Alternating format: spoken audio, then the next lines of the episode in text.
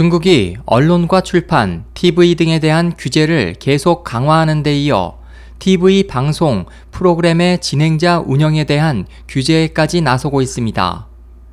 22일 중국 신화망에 따르면 중국의 언론과 출판, TV 등을 담당하는 국가신문 출판 광전총국은 각 TV 방송 관련 기관에 오는 7월 1일부터 고정 MC 이외에 게스트 MC 운영을 금지할 것을 통보했습니다.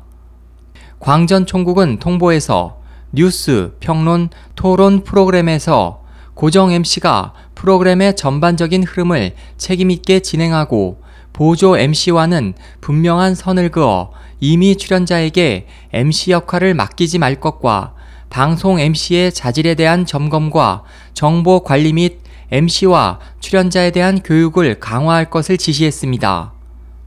광전 총국은 앞서 지난해 10월 프로그램 제작 송출에 관한 지침을 내리고 프로그램 진행자에 대해 방송 개시 20일 전에 당국에 사전 보고할 것을 요구했으며 이달 초에도 온라인에서 방영되는 모든 뉴스 프로그램은 라디오, TV 방송국이 제작한 것을 사용할 것과 자체적인 뉴스 프로그램 제작을 금지하는 내용의 인터넷 시청각 프로그램 관리 방안을 발표한 바 있습니다. 이 같은 규제 강화에 대해 당국은 근거 없는 뉴스의 유통이나 유언비어 전파를 막기 위한 조치라고 밝혔지만 전문가들은 언론 통제를 강화하는 구실에 지나지 않는다.